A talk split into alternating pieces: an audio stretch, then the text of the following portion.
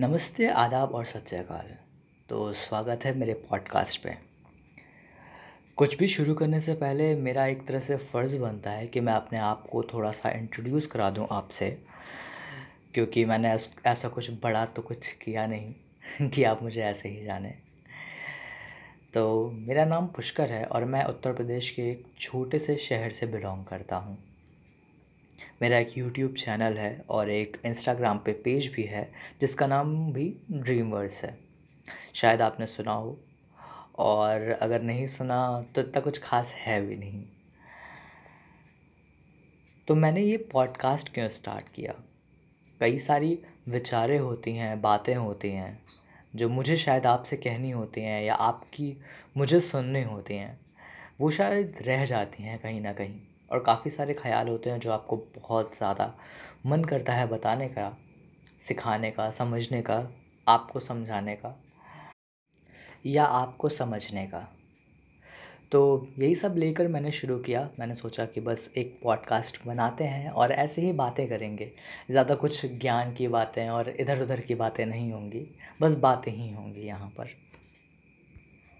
और इस पॉडकास्ट की एक ख़ास बात ये रहेगी कि इस पर कोई भी कोलैब कर सकता है, कोई भी मतलब कोई भी।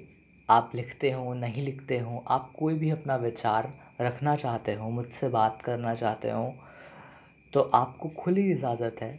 मुझे डीएम करें मैसेज करें, कुछ भी करें, यहाँ कमेंट कर दें, या जहाँ भी आप सुन रहे हैं, वहाँ मुझे पिन कर दें, कुछ भी कर दें। मैं आपको रिप्लाई करूँगा। और आपसे बात करके हो सका तो हम एक कोलैब भी करेंगे। और और ये कोई कमर्शियल या स्पॉन्सर्ड पॉडकास्ट या चैनल नहीं है ना तो पेज है काश के होता पर अभी तक तो नहीं है। तो बस आ, बस हो गया। यहाँ तक था मेरा और इस पॉडकास्ट का इंट्रोडक्शन तो शुरू करते हैं ये पहला पॉडकास्ट टाइटल टाइटल आज का ये है कि हम जब लिखने बैठते हैं तो हमें पढ़ना कहाँ से चाहिए? कि किसी को अगर लिखना है तो पढ़ना बहुत ज़रूरी है। एक डायरेक्शन बहुत ज़रूरी है, जो कि हमारे लिखने को एक सही दिशा दिखाती है। जो बताती है कि हम किस तरह से लिखना चाहिए, क्या लहज़ा होना चाहिए, कि कितनी डीप में कोई बात कहनी चाहिए। जब शुरुआत में मुझे याद है कि मैं लिखना शुरू किया था, आज भी बहुत ख़ास नहीं लिखता हूँ, ये मैं मानता हूँ। पर फिर भी जब मैंने शुरुआत में लिखना शुरू किया था तो काफ़ी चीज़ें थी जो मैं इधर उधर से ही पढ़ता था। इंस्टाग्राम और कुछ ऐसे ही फालतू से कुछ पेज भी फॉलो कर रखे थे, जिस पे से मैं सुनता था, पढ़ता था। पर वो उतने मेरी नज़र में उतने वैसे चैनल नहीं थे, जिन्हें, या पेज नहीं थे, जिन्हें पढ़कर मैं कहूँ कि हाँ इससे मेरी राइटिंग में कुछ सुधार होगा। वो पढ़ने के लिए, शायरी के लिए, बातों के लिए ठीक लगते थे सुनने में। पर उससे मेरे अंदर कोई इम्प्रूवमेंट नहीं होगा। बल्कि उससे और वैसा अगर मैं लिखने लगूँ तो एक तरह से क्वालिटी ऑफ़ कंटेंट जिसे कहते हैं, वो ख़राब ही होता जाएगा। क्वालिटी ऑफ़ राइटिंग नहीं रहेगी।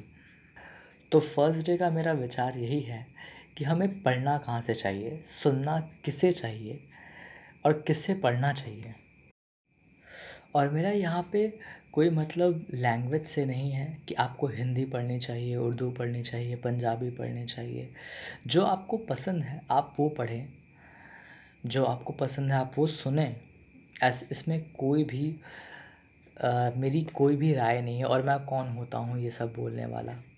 हाँ मसलसल जहाँ पर बात राइटिंग की आती है कि जहाँ पर बातें आती हैं कि हम क्या लिखते हैं उस पर मैं कहना चाहता हूँ कि आपको किसी अच्छे लोगों को ही सुनना चाहिए, जिनके बारे में, जिनकी बातों में विचार हो, काफ़ी अच्छा विचार हो, एक तरह से थॉट हो, जो आपको समझता हो एक्सप्रेस करता हो, जो कुछ शब्द ही चुने और कुछ शब्दों में ही सब कुछ बयां कर दें।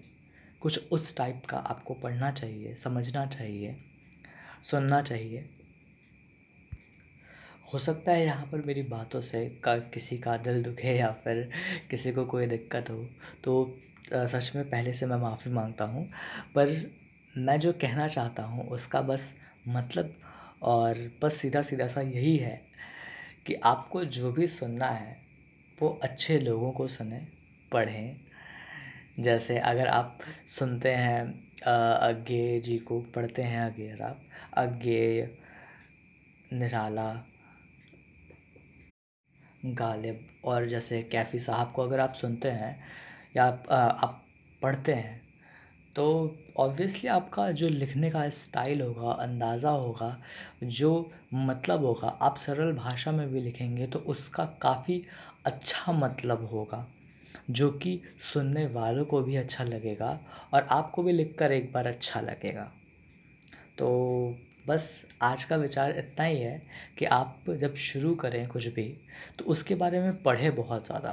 कि एक बार मनोज मुत्तसर की एक वीडियो मैंने देखी थी उसमें सॉरी अगर मैंने नाम शायद गलत ले लिया हो पर आ, उन्होंने एक वीडियो में ही कहा था कि कोई अगर अच्छा कवि है और वो लिखता है तो वो सौ लाइन सुनता है पढ़ता है उसके बाद एक लाइन लिखता है। तो इस बात पे ज़रा गौर करिएगा, अगर कोई हम और आप लिखते हैं तो सौ लाइन क्या पढ़ते लिखते होंगे? बिल्कुल नहीं लिखते, बिल्कुल नहीं पढ़ते। सो हम सौ लाइन नहीं, अगर मैं पचास लाइन, साठ लाइन भी कहता हूँ तो भी बहुत है हमारे लिए। तो हम अगर इतना पढ़ने के बाद कुछ लिखते हैं तो शायद जो क्वालिटी ऑफ़ कंटेंट हम लिखेंगे, वो शायद मैचेबल नहीं होगा हमारे से ही जो हमने सोचा हो आज तक। तो बस, आज का बस इतना सा विचार था, इतनी सी कहानी थी और बस इतनी सी सीख थी कह लीजिए। कल से कुछ और कुछ और समझते हैं, कुछ और देखते हैं, कुछ और पढ़ते हैं, किसी और के साथ मिलते हैं, या तो अकेले ही मैं कुछ ना कुछ बड़बड़ करता रहूँगा।